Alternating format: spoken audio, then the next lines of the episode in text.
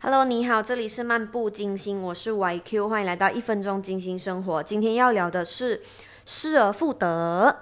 嗯，我觉得这一个字呢，它涵盖的珍惜的成分是很高的，然后还有一些开心啊、激动啊的正面情绪。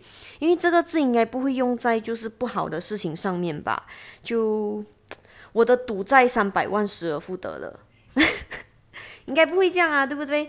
然后我觉得呢，很多时候啊，我们生活上面就是嗯比较容易得来的东西，我们真的真的就没那么那么的珍惜。